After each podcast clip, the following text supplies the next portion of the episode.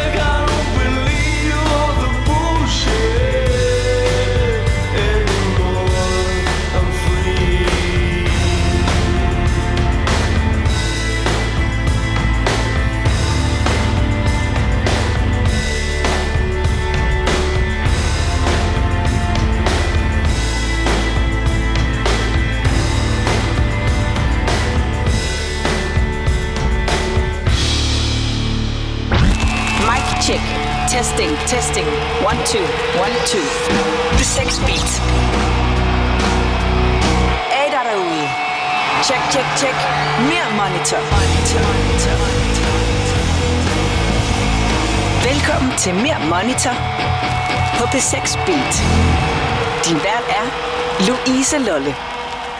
Hjertelig velkommen indenfor, kære lytter. Tilbage i øh, december måned, der var jeg til koncert i Royal Arena her på Amager, hvor selveste gud inden af Island skulle optræde, nemlig Bjørk. Og når man skal til øh, koncert med Bjørk, så ved man ikke helt, hvad man skal forvente. Men alligevel så forventer man en koncertoplevelse, som stikker ud i forhold til den øh, generelle måde at afholde koncert på. Og sådan blev det altså også der tilbage i december måned. Koncerten startede med islandsk folkekor, et øh, kor, som øh, var iført selvfølgelig den islandske folkedragt, instrueret af en øh, islandsk kvinde, som har øh, undervist en øh, masse islandske børn gennem tiden på en øh, musikskole, der ligger på Island, og som øh, Bjørk også selv har et nært forhold til. Herefter kom Bjørk så på scenen med sit band, og ja, allerede her skillede koncerten sig altså øh, ret meget ud, fordi bandet det bestod blandt andet af seks tværfløjtespillere. Og selvom det egentlig aldrig sådan har været mit foretrukne instrument, så øh, måtte jeg altså øh, ændre mening den her aften, fordi den her tværfløjte spillergruppe Vibra, som de hedder. De spillede helt vanvittigt smukt. Det var så imponerende. Og da Bjørk på et tidspunkt råbte flutes, rock, måtte alle i salen, inklusiv mig selv, altså give hende ret. Til lejligheden, der havde Bjørk blandt andet fået lavet en øh, speciel tværfløjte, der kom ned fra luften og hang sammen i sådan en stor rund ring, som fire af fløjtespillerne så kunne spille på samtidig. Udover de her fløjtespillere, så havde hun også en øh, vild percussionist med sig, som blandt andet spillede på skåle i et stort vandbad og hældte vand ud af skåle som lydeffekt. Og så sang Bjørk guddommeligt smukt og øh, havde selvfølgelig både klædt sig selv og hele holdet på scenen på i de mest eventyrlige og uhyrlige kostymer. Til at sætte denne absolute prik over id, der var der det smukkeste lysshows og øh, lysshow og visuals, der øh, kørte med de fineste, fineste illustrationer og billeder. Og hvis man øh, kender til Bjørks univers i øh, hendes musikvideoer, så ved man også, at hun er en kvinde, der sætter æstetikken utrolig højt, når det kommer til det visuelle univers. Og flere af de her visuals, de var altså i hvert fald fra mig decideret rørende, når de fuldtes ad med instrumentationen i det musik, der blev spillet. Om lidt, kære lytter, skal vi også høre om øh, rørende koncertoplevelser, når dagens gæst, P6 Speed-lytter Claus Vildrup Andersen, kommer forbi i det, vi kan kalde en lille mere monitor Pearl Jam special. Du får også en masse fede live-optagelser med Pearl Jam, Jam, som du højst sandsynligt ikke har fået før. Og i det hele taget har jeg masser af live-anekdoter og live-musik til dig de næste to timer her i Mere Monitor. Først får du et af de bjergtagende numre, som Bjørk havde med på scenen i øh, Royal Arena tilbage i december. Her er det Arisen My Senses, og hermed endnu en gang velkommen indenfor til mere Monitor.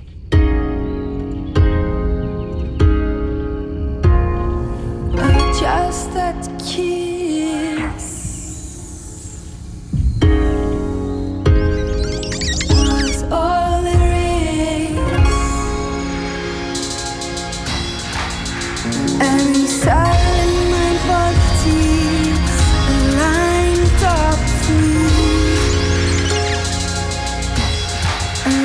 a little open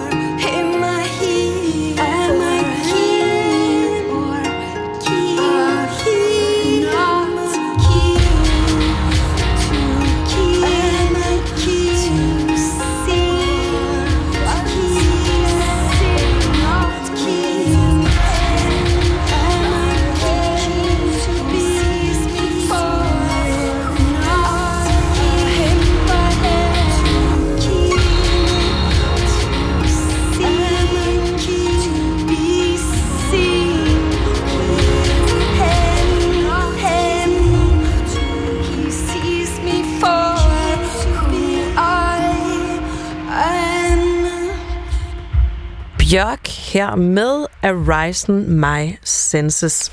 Her i studiet har jeg nu fået besøg af P6 Beat-lytter Claus Vilstrup Andersen. Velkommen til, Claus. Tak skal du have.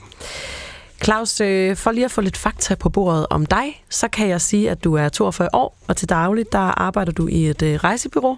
Det, er det lyder fedt. Ja. Øhm, men det er slet ikke det, som det skal handle om i dag, fordi øh, du er kommet for at fortælle om øh, ikke bare en eller to, men hele tre koncerter med det samme band.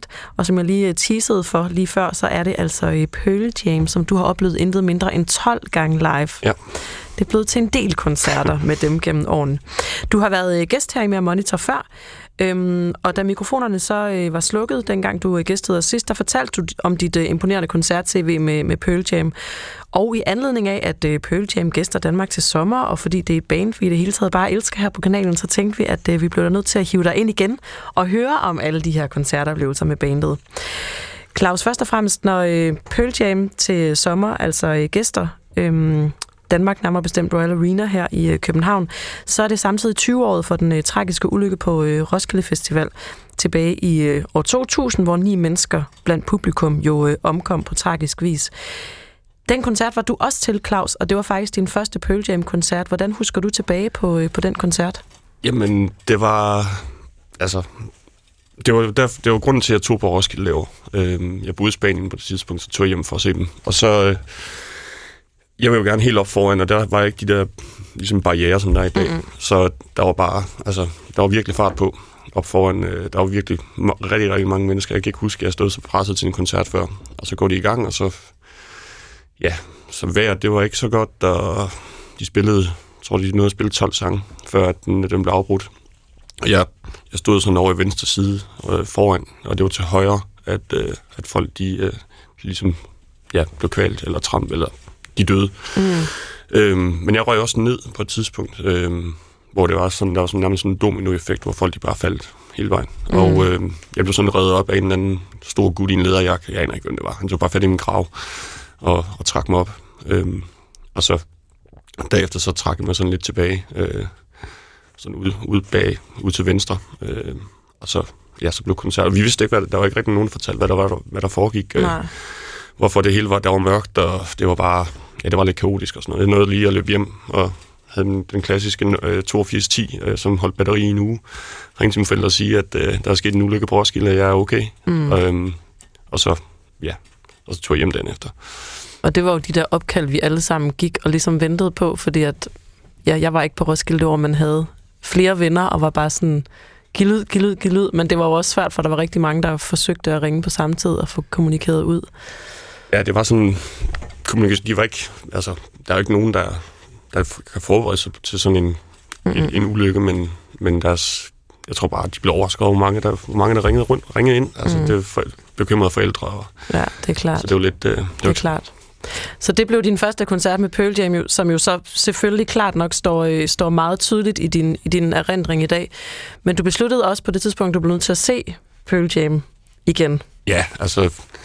De, Ja, ja, det var bare... Jeg kunne ikke, altså, Pearl betyder bare rigtig meget for mig, det har jeg altid gjort. Øh, mm. I den tid, jeg sådan har hørt musik, og, og, ja, og så har jeg bare hørt en masse af de der bootlegs, de udgav øh, det, i år 2000, hvor de udgav alle deres koncerter sådan, mm. på officielle, og hørt nogle koncerter, hvor de bare altså, spillede røven ud af bukserne i, i USA, og ja, så det, det er simpelthen nødt til at se igen. Mm. Jeg skulle ikke, jeg skulle ikke lade mig afskrække af at ikke at se dem. Nej, nej. Og du har så set dem i alt 12 gange, så det er blevet til en del koncerter. Og om lidt skal vi have et nummer fra en af de koncerter, som øh, du har oplevet Pearl Jam med, nemlig øh, til koncerten, som de gav tilbage i 2009 i London i øh, O2 øh, Arena. Og den her koncert, øh, den, den står, øh, står, står tydeligt i din, i din hukommelse. Hvorfor var den koncert særlig? Jamen, fordi det var et, det, var, det, er, en, det er en super fed arena, øh, der er lavet til lyd øh, og koncerter. Øh, og så var der bare en, en helt vild energi øh, bandet imellem, og de spillede sindssygt godt, og en lang koncert, og gode numre, og, og så, ja, så var der, der var virkelig fart på, øh, ned på gulvet. Øhm, så det var bare, jamen, den, den står bare som, jeg husker, jeg stod sammen med nogle af dem, jeg havde jeg mødt derovre. Øh, vi blev bare sådan, hold kæft, hvor var det fedt, altså. Det var, mm. Vi stod bare fu- fuldstændig gennembødt af sved, men bare sådan helt, wow. Og så var der også, så skete der også noget særligt til koncerten, som var, det var, det var kort tid efter, at øh, Michael Jackson var død, og det blev faktisk markeret sådan lige helt kort på et tidspunkt. Ja, han, efter de har spillet Rats, så sang han lige sådan en, en lille, en lille, nogle enkelte linjer fra en, en, et Jackson-nummer. Øh, Fedt. det var, ja, det var sgu egentlig meget fint. Men Ja, det ja. var- Så jeg, jeg, kan ikke, jeg kan ikke huske referencen, øh, Nej. hvorfor. men Jeg kan bare huske, at det var, at det var noget, man, man var opmærksom Man lagde mærke til. Ja. Klart. Og netop Rats, som du øh, lige nævnte, skal vi høre nu, og det øh, bliver altså en øh, live-version fra netop den her koncert. Det er nogle optagelser, du har taget med, som du købte, øh, som man kunne købe efter koncerten. Så øh, tak for, at øh, du har bragt det med i studiet i dag. Det gør, at vi nu kan få lov til at høre fra øh, O2 Arena i London tilbage i 2009, altså Pearl Jam med Rats.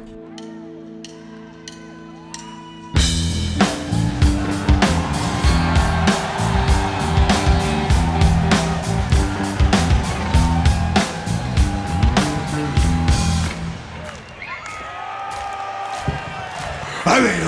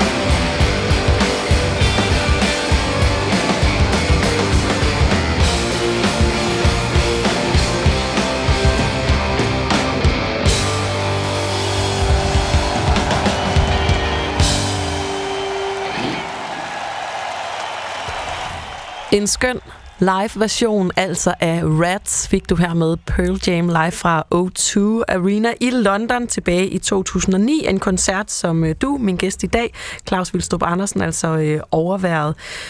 Og Claus, du har jo sørget for, at øh, dagens program nærmest bliver sådan en slags Pearl Jam live special, fordi at du har tre koncertoplevelser med, os, med til os i dag med, med bandet. Og øhm, fra O2 skal vi nu lige om lidt i hvert fald til Madison Square Garden i øh, New York, hvor du også oplevede Pearl Jam. Det var tilbage i 2010. Ja. Inden, vi, øh, inden vi flyver til New York, Claus, kan du så ikke prøve at fortælle, hvorfor det er, at du øh, de seneste par årtier har valgt at rejse verden rundt for at opleve det her band igen og igen? Jamen, altså, det var også... De, de spillede ikke rigtig i Danmark i syv år efter Roskilde. Og så tog jeg til Barcelona sådan impulsivt øh, alene. Og så kom jeg ned, og så var der bare... Mødte jeg en masse mennesker på det der hostel, jeg boede på, og de... Øh, hvad hedder det? De skulle alle sammen til koncerten, og vi hyggede os øh, i dagen op til og sådan noget. Og den der kultur, hvor man bare møder øh, de samme mennesker til koncerterne. Øh, I, ja, det var så dem i, i New York, så dem også i Berlin og London og øh, Dublin. Øhm, og man møder bare mange de samme mennesker, og så er det bare, det er bare gode koncerter at tage rundt og se, øh, fordi man, de er gode til at, at sørge for, at man, man får en unik oplevelse. Man får, de laver specielle plakater til koncerterne og sådan noget, man kun kan købe på selve stedet. Ikke? Og, og så, ja, så er det bare et, et fantastisk godt liveband med, med gode, gode oplevelser. Og de, de, jeg har ikke oplevet en dårlig koncert endnu.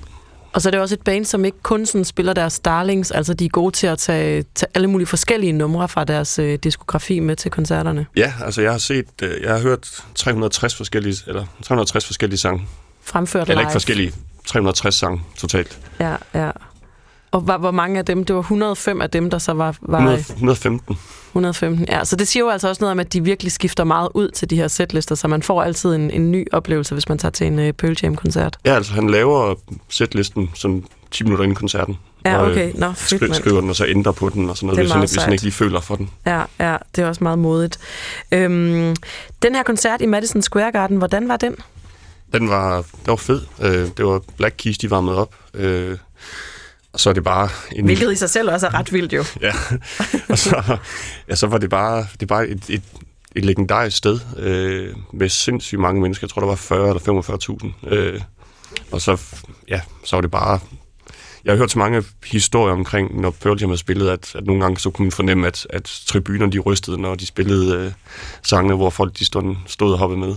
Og det vil jeg gerne prøve at opleve, ikke? Og, og så er der bare, det er bare fedt at sange nogle gange, nogle gange ligesom gå på, til karaoke, altså hvor alle kan, alle kan alle teksterne og sådan noget, det er ret, det, det er ret unikt at opleve. Så det er en vild energi, der er der blandt publikum. Helt vildt. Og så var der noget med, at du havde set en koncertfilm netop fra Madison Square Garden for inden... Ja, jeg set, der var en koncertfilm, den så jeg, jeg tror det er syv år inden eller sådan noget. Øhm, men så har jeg også hørt nogle optagelser derfra, øh, hvor jeg bare tænkte, det er simpelthen nødt til at opleve. Ja, ja. Så var jeg heldig nok at få billet. Og en af de ting, som jo adskilte sig ved den her koncert i forhold til mange andre Pearl Jam-koncerter, det er, at øh, alle publikummer sad ned. Hvordan var det? Altså, der er i hvert fald placeret stol, skal vi sige. Ja, folk kan rejse Ja, sig. folk rejser Ja. op, men, men det er lidt specielt, ikke? Og så er der de der, dem der, der er helt foran scenen, de havde, dem havde de bare, øh, det var nogen, der havde, der havde nok penge til at købe de dyre billetter. Så det var sådan, det var lidt spøjst. Øh, men altså, jeg stod sådan, jeg var på tribunen, jeg havde ikke fået- ståpladser i gåsøjne, men, men jeg sad op på første række sådan ved siden af scenen, så det var også ret sjovt at opleve at få sådan en view ud over, Mm, mm. ud over koncertsalen. Fedt. Og vi skal høre et øh, nummer fra øh, den koncert også, fordi der øh, fik du også fat i øh, koncertoptagelsen på, på CD efterfølgende, som du altså også har taget med til os i dag. Og øh, det er øh, et nummer, som øh, jeg er sikker på, der var øh, rigtig mange, der skrålede med på i Vildens Sky. Det er i hvert fald et af deres helt store numre, vi skal have fat på her. Det er øh, Alive, altså fra øh, Madison Square Garden tilbage i øh, 2010, her med Pearl Jam.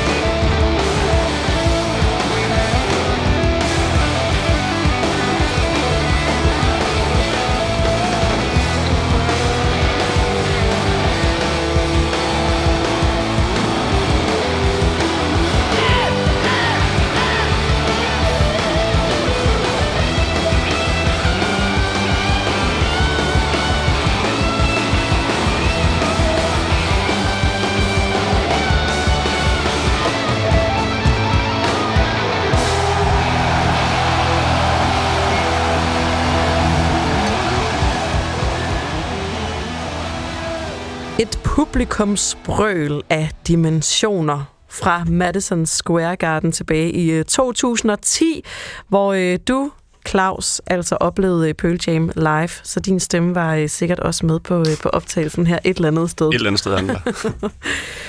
Vi skal øh, have en øh, koncertoplevelse mere. Vi har været forbi O2 i øh, London, hvor du har oplevet bandet, og her i Madison Square Garden.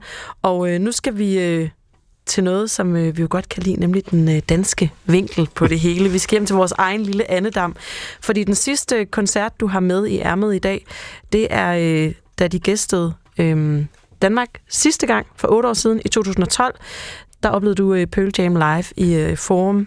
En øh, koncert, som i øvrigt også fik øh, rigtig, rigtig fine anmeldelser dengang. Sådan øh, generelt, hvordan er det så at opleve Pearl Jam på, øh, på hjemmebane? Nu har du virkelig noget at sammenligne med. Altså, jeg, jeg synes, det er, det, er- det er bekvemt, og det er billigt. Ja, det er rigtigt. Det er lidt billigere end at tage turen over Atlanten. Ja. ja. Øhm, og så, der, de har jo et, et lidt, ikke, ikke betændt, men de har haft nogle dårlige oplevelser i Danmark. Mm. Øh, I 92, da de spillede på, øh, på Roskilde, der fik de stjålet alt, alt deres skier dagen før. Øh, mm.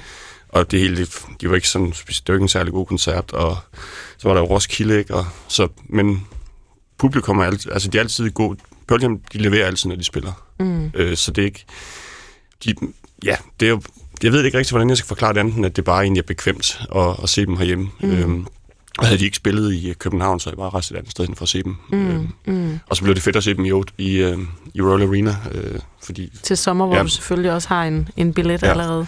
Så, men ja, det ved jeg ikke. Det, det er bare det er, det er en koncert som alle andre, øh, mm. bortset fra det i København. Mm. Og hvordan var koncerten så øh, set med, din, med dine briller der tilbage i 2012? Jeg synes, det var fed. Øh, der var ekstremt varmt derinde. Altså, Okay. der var sådan en kondens fra loftet, og de måtte ikke åbne døren ind i forum. Oh. Og man skal sådan være heldig at stå det rigtige sted, øh, for at få en ordentlig lyd, øh, mm. fordi det er bare ikke et særligt godt koncertsted. Øh, og så jamen, de, de sætlisten var fed. Øh, der var god energi, og de var i, i godt humør, og så det var, jamen, jeg synes bare, det var en rigtig, rigtig god koncert, faktisk. Mm. Mm. Når de så skal, øh, skal spille til sommer øh, i Royal Arena, der spiller de jo øh, dagen inden, øh, at det er præcis 20 år siden, at der skete den her forfærdelige ulykke på Roskilde, Roskilde Festival. Hvordan tror du, det kommer til at, at præge koncerten i, i Royal Arena? Jeg tror, at der bliver en speciel stemning, øh, fordi der er mange, der, øh, der tager sig til af sam- selv samme grund. Øh, har jeg læst på forskellige forumer rundt om, øh, på nettet. Øh, Også folk fra udlandet faktisk, ja. der, der rejser hertil. der er rigtig mange, der rejser hertil for, for at se koncerten, fordi den, det er 20-årsdagen. Altså, det er jo kun derfor, kan man sige, men, men det har en, en indflydelse på det. Øhm, så, men det er jo også... Det bliver, det bliver specielt, og det... Ja, jeg tror bare, det bliver, øh, det bliver nok markeret på en eller anden måde. Det gjorde det i hvert fald i 10, da de spillede Berlin på 10-årsdagen. Hvordan, hvordan foregik det? Jamen, de holdt en minut stillhed, og så spillede de, øh, den hed Comeback, øh, som var bare sådan en, ja, en, en ja, det var bare sådan en hyldesang-agtig. Øh, og så spil, de spillede i, da de spillede i Forum der i, ja, i t- ja, der, under den koncert, hvor de spillede Love Boat Captain, der lavede han om uh, Nine Lives, we, um, we never get to know 12 years ago, eller et eller andet, hvor han, hvor han markerede, at det var 12 år siden, at de har mistet øh, ni mm. fans. Så det er noget, der øh, helt sikkert, selvom det er 20 år siden, øh, har, har en fremtrædende rolle i, i bandets bevidsthed. Ja, 100 procent. Ja. Hvor meget glæder du dig til øh, denne her kommende koncert, som jo så altså bliver din øh, Pearl Jam-koncert nummer 13, Claus? Og det glæder mig helt vildt til. Øhm, det, det, ja, det blev skide godt. Mm. Så lige øh, hjem og fra Roskilde Festival lige hjem og, og skifte hamp, og så... Og så ud. afsted igen. Ja. Ah, det er sådan en god lille afterbøner til Roskilde Festival. Ja. ja.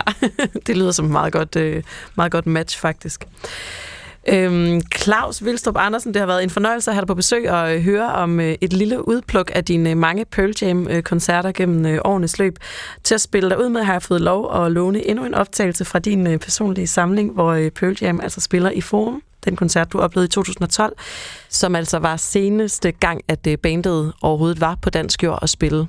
Øhm, og øh, du, det nummer, du har valgt, det nævnte du lige før, det, var det er nemlig øh, Love Boat Captain, som vi altså her skal have i en live-version fra Forum i København. Tusind tak, fordi du øh, kom forbi os i dag. Tak fordi jeg måtte.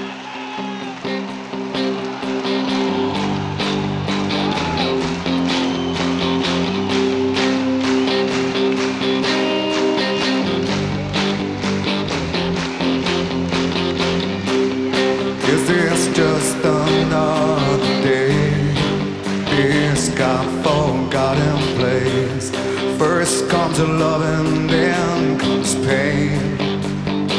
Let the show begin. Questions arise and answers fall. Insurmountable.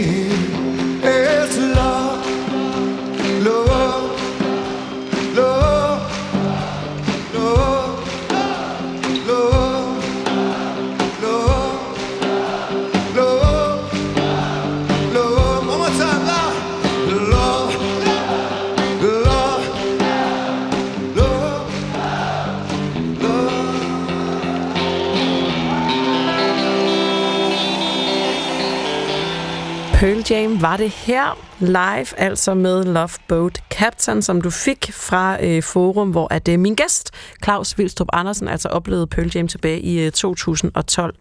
Hvis du øh, ligesom Claus har en øh, koncertoplevelse, du gerne vil dele med mig og lytterne, så tøv ikke med at kontakte mig. Det kan du gøre på p 6 speedsnabelag eller gå ind på p 6 Speeds Facebook-side og sende en besked derindefra. Lige om lidt, så skal vi have denne her uges live-lexikon, hvor min øh, producer Kasper har lavet et lille skønt indslag fra live-musikkens verden. Inden vi når så langt, så får du her Kate Bush med Wuthering Heights. Out on the winding, windy moors, we'd roll and fall in green. You have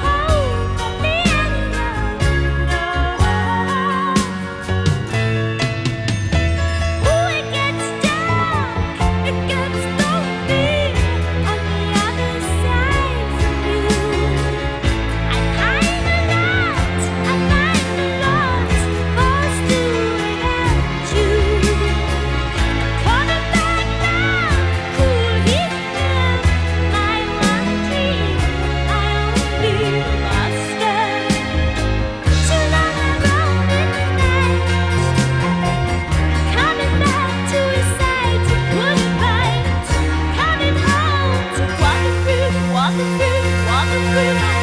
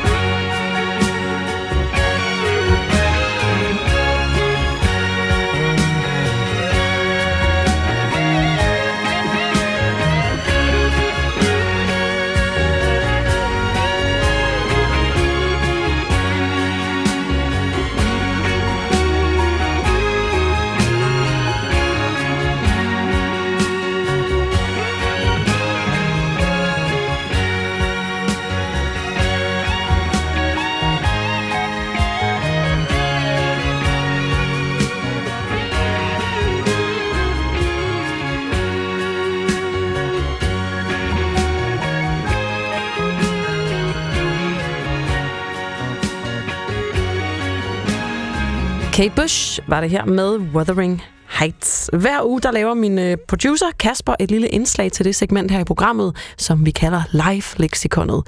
Det er et indslag, der handler om alle de forunderlige, skæve og skøre ting, som sker rundt omkring i live-musikkens verden. I den her uge der skal det handle om en øh, række musikere, der har fået et decideret meltdown på scenen. Kære lytter. Don't you know I'm loco? Jeg er en meget følsom fyr.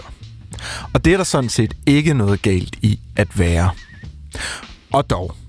For som min bedste ven siger, så er følelser irrationelle, og det gør, at hvis man handler på dem uden at vente en gang eller to op i hovedet, så kan handlingerne også være ret så irrationelle. Jeg er overbevist om, at det altid er en god idé at tænke sig om, inden man siger eller gør noget forhastet. For alt, hvad man gør her i livet, kan have konsekvenser. Men for nogle live-musikers vedkommende kan vejen fra tanke til handling være kort. Og i visse tilfælde faktisk ikke eksisterende. Og i dag, kære lytter, vil jeg fortælle dig om nogle af de tilfælde, hvor følelserne er flyttet over og har resulteret i et vaskeægte meltdown på scenen. My stupid mouth has got me in trouble. I said too much again. Vi starter med ingen ringere end den bløde skumfidus John Mayer. I 2010 havde han udtalt følgende til Playboy Magazine. Min penis er tilhænger af hvidt overherredømme. Denne udtalelse blev naturligvis ikke super godt modtaget af hans fans, hvorfor han i forbindelse med en koncert samme år i Nashville brugte anledningen til at undskylde over for sine publikummer. I sin undskyldning indrømmede John Mayer, at han nogle gange havde behovet for at føle sig klog og morsom, men at det var gået op for ham, at udtalelsen var alt andet end det. Og det gjorde ham egentlig bare til et decideret kryb.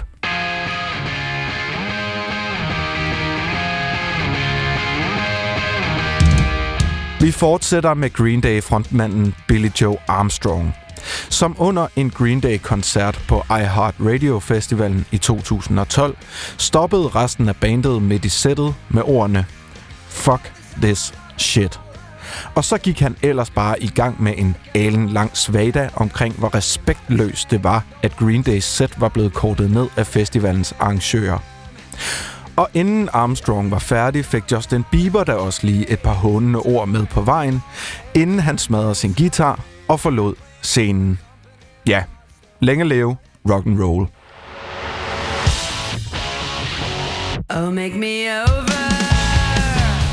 Vi slutter med den bramfri Courtney Love, som gennem tiden må sige sig at have leveret en lang række meltdowns på scenen.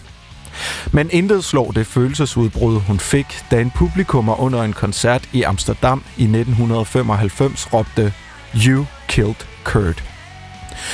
Det fik hende, nok egentlig meget færre, til at eksplodere og kalde den pågældende publikummer a fucking fat goth.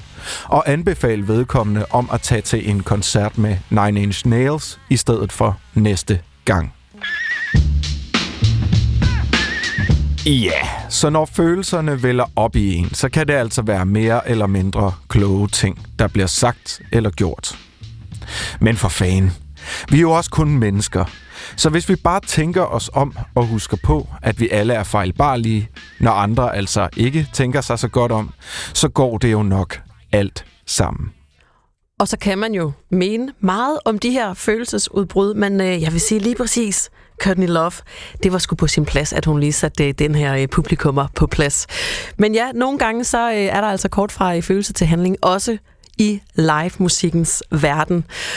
Om lidt er der en øh, radioavis. Hvor mange følelser der er i øh, den, det øh, må tiden vise. Op mod radioavisen, der får du i hvert fald først et stykke musik, og det bliver en liveoptagelse med den gode Courtney Love. Du får hende sammen med sit band Hole live i Kalifornien tilbage i 94, her med Violet. When I was young, they put me on the cover of Flipside, and I was so ugly that I went and got a nose job. I'd like to thank Flipside for my rhinoplasty.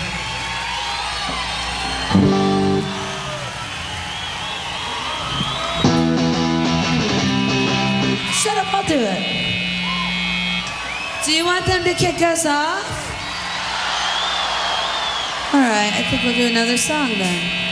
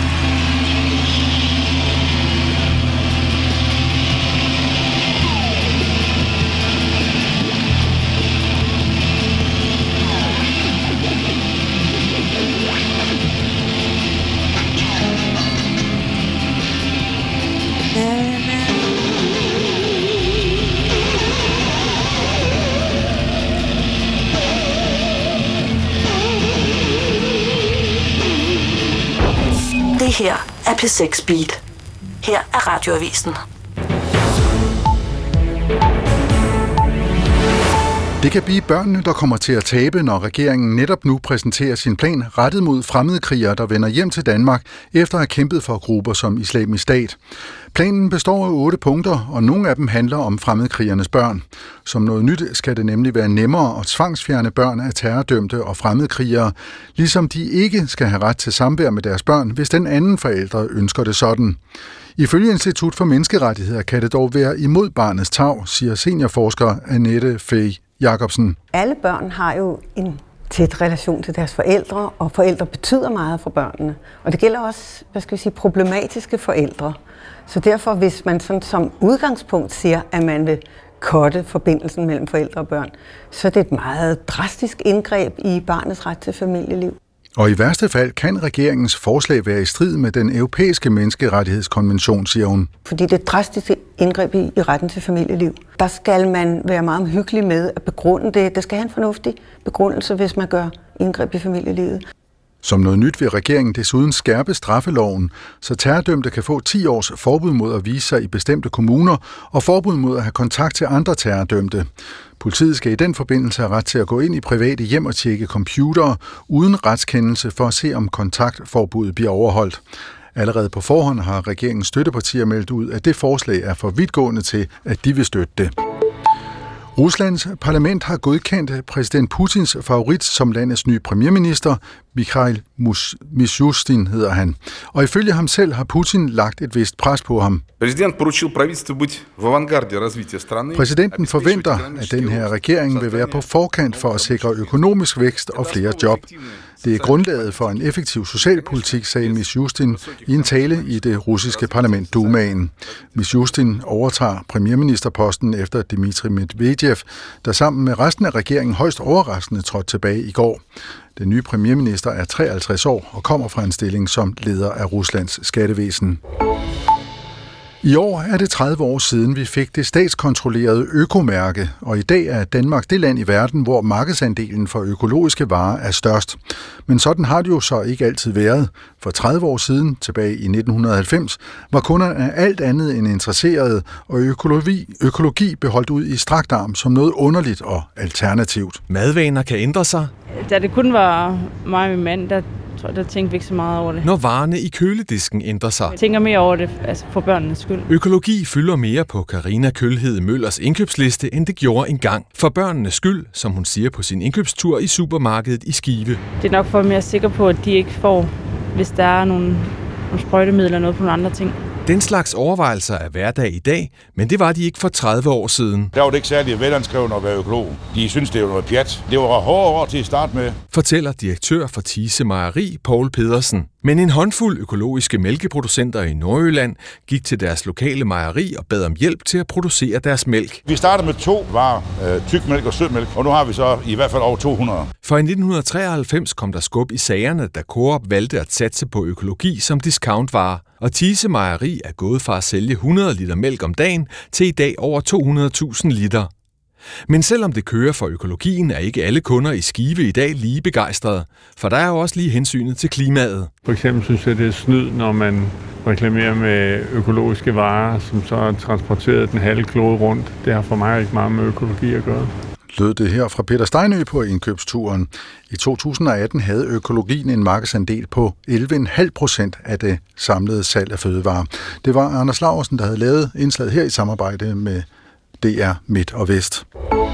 Og mere mad. Mindst 180 danskere er blevet syge, flere med alvorlige mavetilfælde efter at have spist franske østers omkring nytår. Det oplyser Fødevarestyrelsen. Og vi er ikke den eneste nation, der ligger med dårlig fransk skalddyrsmave. Fødevarestyrelsen har siden starten af måneden modtaget samme meldinger fra fødevaremyndigheder rundt om i Europa. Franske myndigheder vurderer ifølge styrelsen, at årsagen kan være overløb af spildevand til Østersbanker langs den franske kyst mod Atlanterhavet. I Danmark er de franske østers solgt hos blandt andet fiskehandlere i supermarkeder og på restauranter. Men hvis du har fået dårlig mave af en fransk østers, så har du nok allerede opdaget det. Og så er det ved at være slut med sol, men du slipper for regn i aften og i nat, hvor vi skruer ned til et sted mellem 3 og 6 graders varme, men let til frisk vind fra syd. Det bliver dog lidt skyde visse steder. Ved kysterne, der bliver der stedvis op til hård vind. Velkommen til, til B6 Beat.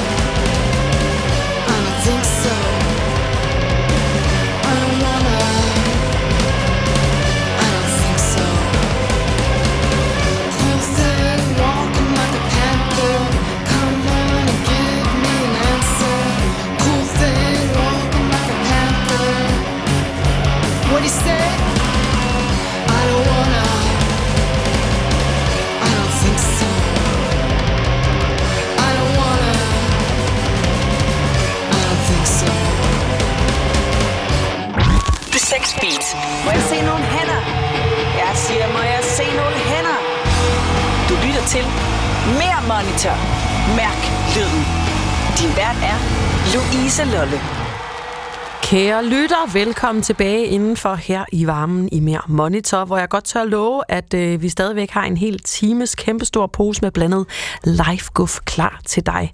I den her time, der skal vi blandt andet forbi en øh, meget særlig velgørenhedskoncert fra starten af 1970'erne. Vi skal forbi en øh, koncertnyhed med Danske Velvet Volume, og så skal vi lytte til det pureste live fra arkiverne, og denne her gang, der er valget faldet på en live-skive med YouTube. Alt det og meget mere er der lagt i øh, kakkelovnen til i øh, denne time af Mere Monitor. Først så tager vi et dejligt stykke musik med Grimes, en øh, kvindelig artist, jeg har været så heldig at opleve live. Det kan jeg kun anbefale, hvis du nogensinde får muligheden for det. Her er det Grimes, som hun lyder på plade med My Name is Dark.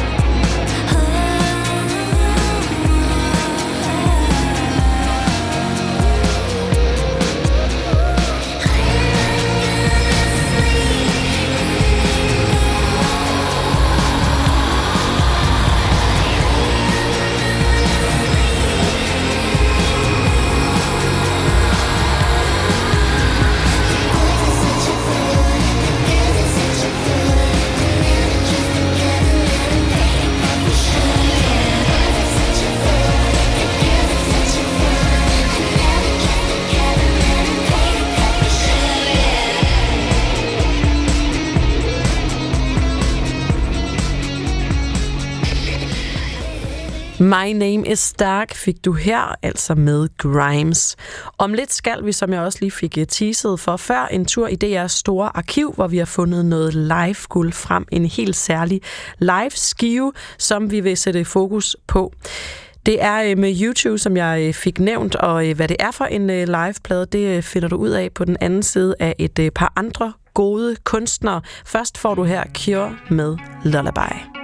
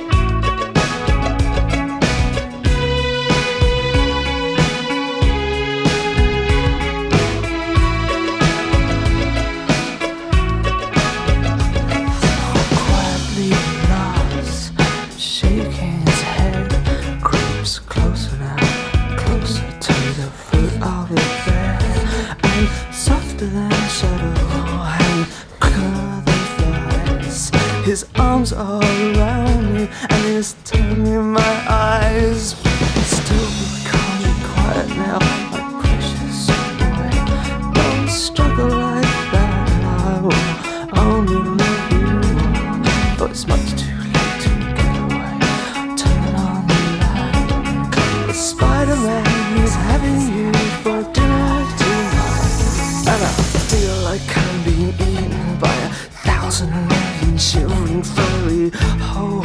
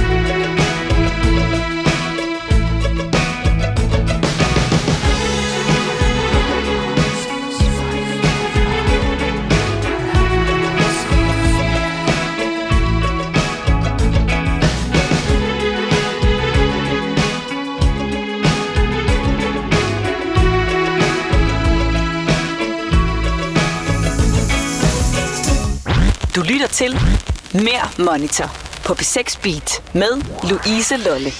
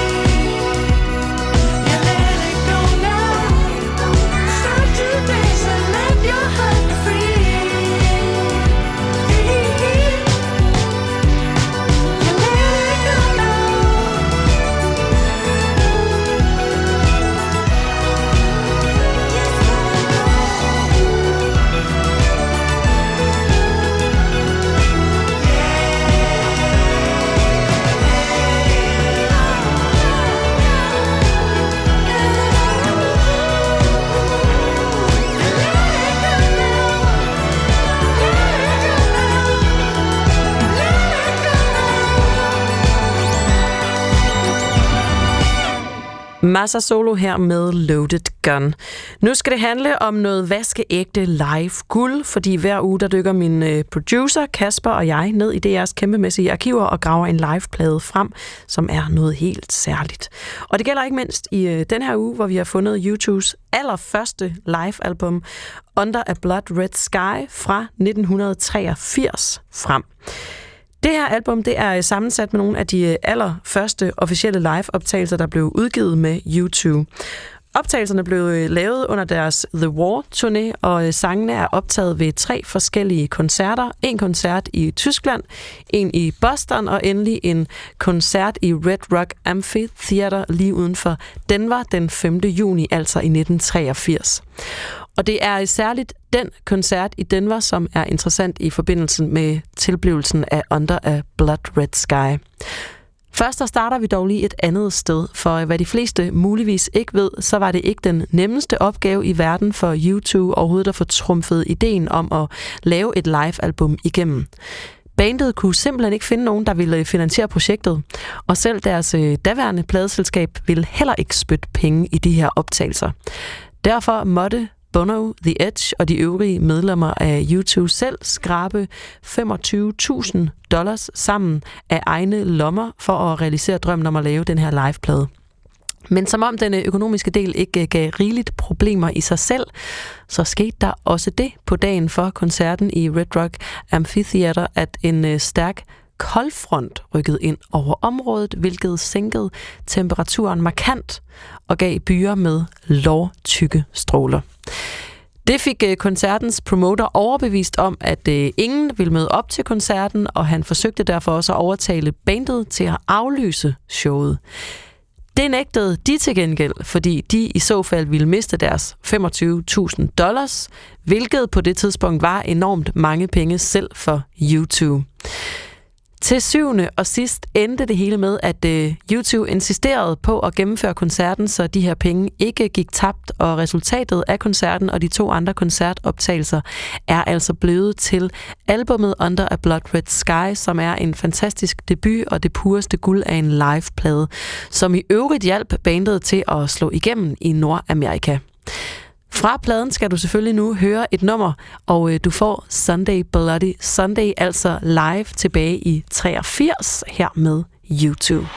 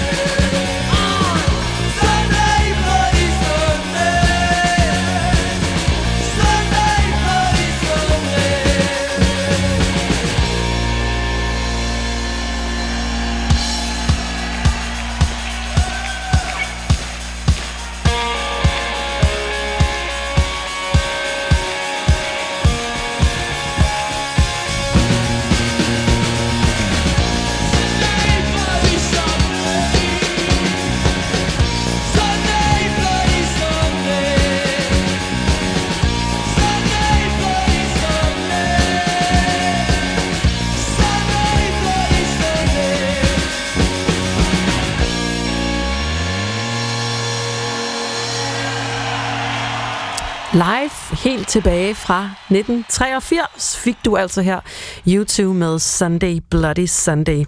Om lidt skal det handle om øh, Aarhusianske Velvet Volume, som både har nyt album og koncert på vej.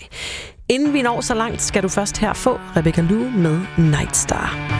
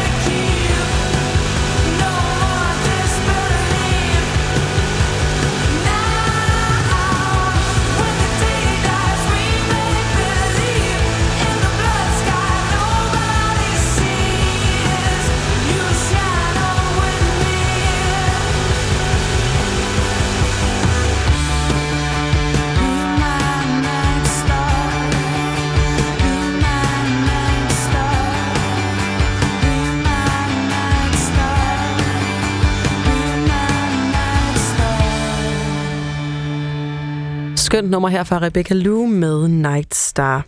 Den aarhusianske søstertrio Velvet Volume har siden udgivelsen af deres øh, debutalbum Look Look Look i 2017 haft fokus på deres udenlandske karriere.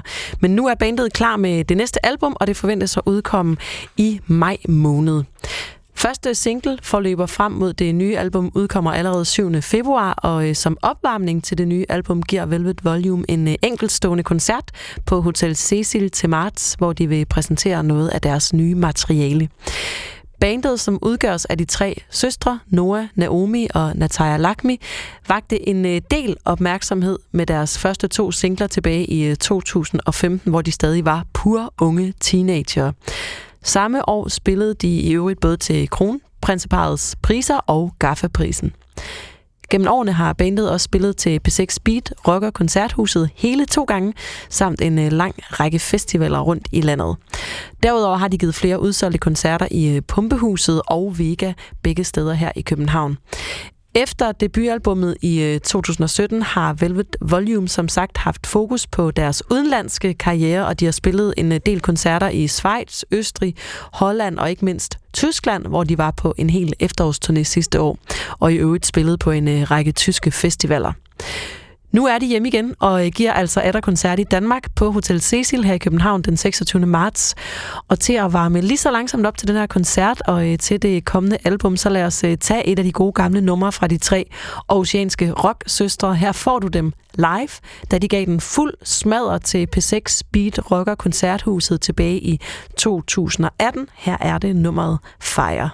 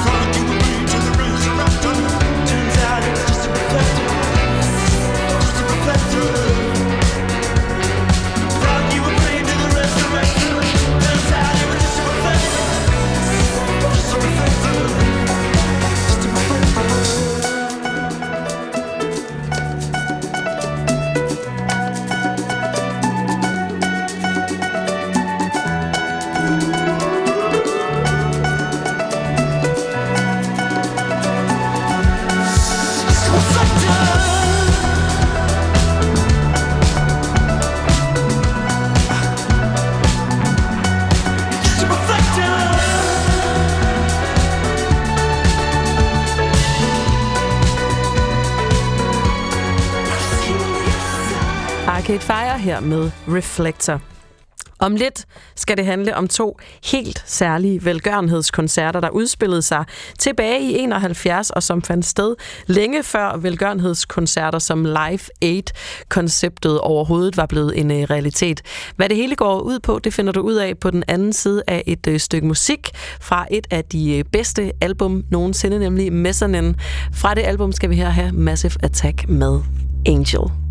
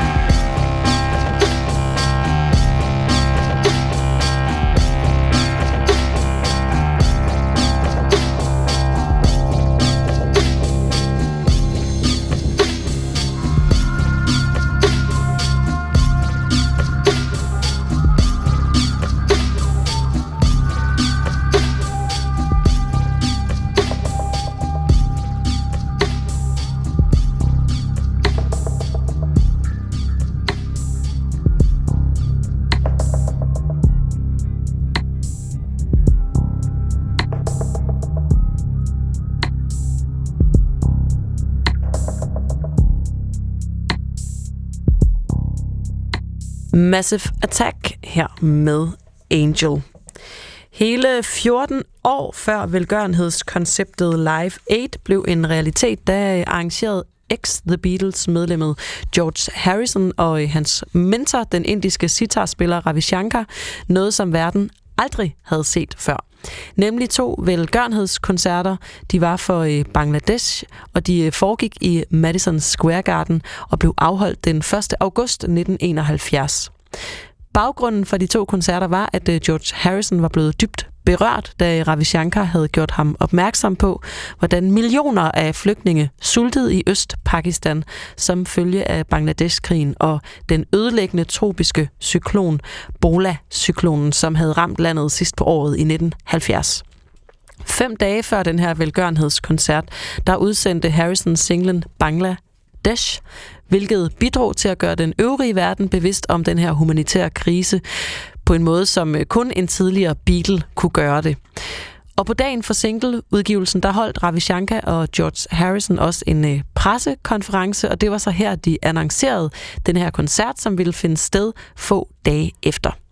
De to koncerter løb af stablen den øh, 1. August 71, og det hele skete i hjertet af Manhattan for intet mindre end 40.000 publikummer. Og det var noget af en øh, spektakulær spilleplan, de fremmødte publikummer fik lov at opleve. Der ville man gerne have været, lad mig bare sige det sådan. Det var blandt andre Eric Clapton, Leon Russell, Ringo Starr, Bob Dylan og selvfølgelig Ravi Shankar og George Harrison selv, som optrådte på scenen. Hele showet begyndte med Ravi Shankar, der indtog scenen og gav den hele armen på nummeret Bangla Dunn. Herefter kom George Harrison, Ringo Starr, Eric Clapton, Leon Russell, Billy Preston, Klaus Forman, Jim Keltner og 18 andre musikere ind og spillede numre som Harrisons Wow Wow, The Beatles, klassikeren Something, Billy Preston's That's the Way God Planned It, Ringo Starr's It Don't Come Easy, The Rolling Stones Jumping Jack Flash og endelig ej og forglemme Beatles-klassikeren While My Guitar Gently Weeps. Efter at have givet en øh, uendelig smuk version af Here Comes the Sun med et større gospelkor i ryggen, tog George Harrison fat i sin hvide Fender Stratocaster og øh, gjorde sig klar til at få Bob Dylan ind på scenen. Men han kom ikke. Harrison øh, kiggede sig over skulderen, hvor han fik øje på folkhelten ude i siden af scenen, lige bag scenetæppet, og han stod altså og så frygtelig nervøs ud. Publikum var helt stille og en øh, smule forundret over, hvad der måtte foregik op på scenen, men øh, stillheden ændrede sig til ekstatisk skrigen og huden, da Dylan langt om længe fik taget sig mod til at komme ind og joinede George. Bob Dylans og øh, publikums reaktioner var på ingen måde besynderlige, for det var altså første gang i øh, fem år, at øh, Dylan trådte op foran et amerikansk publikum. Begge velgørenhedskoncerter blev øh, optaget og udgivet senere på året som øh, et triple LP boxset med titlen The Concert for Bangladesh. Og i sin øh, anmeldelse af live-albummet, der skrev Billboard Magazine blandt andet de følgende bevingede ord. Musikken afspejler mere eller mindre følelserne hos hver af musikerne, som gav sin tid og gjorde sig vældig umage helt gratis for at hjælpe et hjælpeløst land. I begyndelsen af 72 kom albummet ind på anden pladsen på Billboards hitliste, hvor den blev i hele seks uger, og også i øh, Storbritannien toppede den adskillige hitlister. Velgørenhedskoncerten indbragte intet mindre end 250.000 dollars, hvilket i dag svarer til omkring 1,5 millioner dollars eller 10 millioner danske kroner, som altså gik til de øh, hungersnødsramte i Øst Pakistan. I dag er vi jo efterhånden blevet vant til, at store musikere støtter forskellige sager med velgørenhedssange og koncerter, og man øh, må jo bare tage hatten af og sige, at det er fantastisk, at der øh, findes artister, der bruger deres berømmelse på den måde. Men George Harrison var altså forud for sin tid med hans velgørenhedskoncert, som var banebrydende og til stor inspiration for mange musikere, der øh, senere er gået i hans fodspor.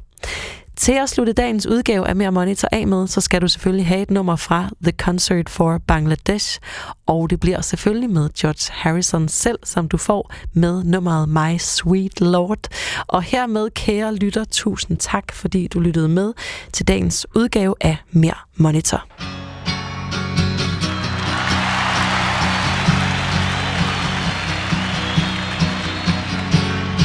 Krishna.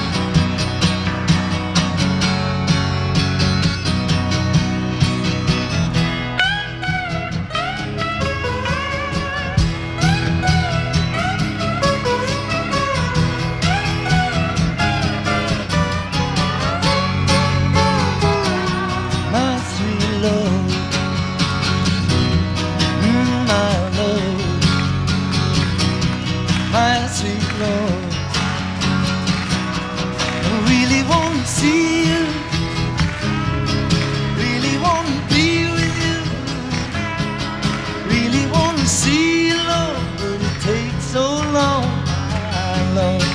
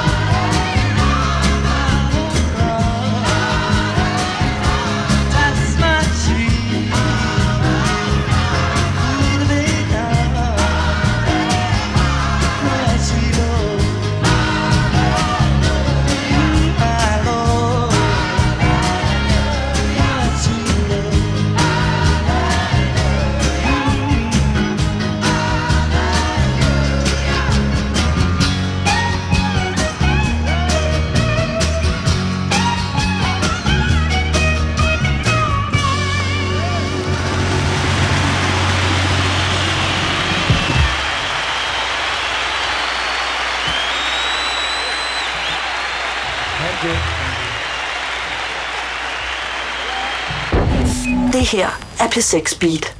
Her er Radioavisen.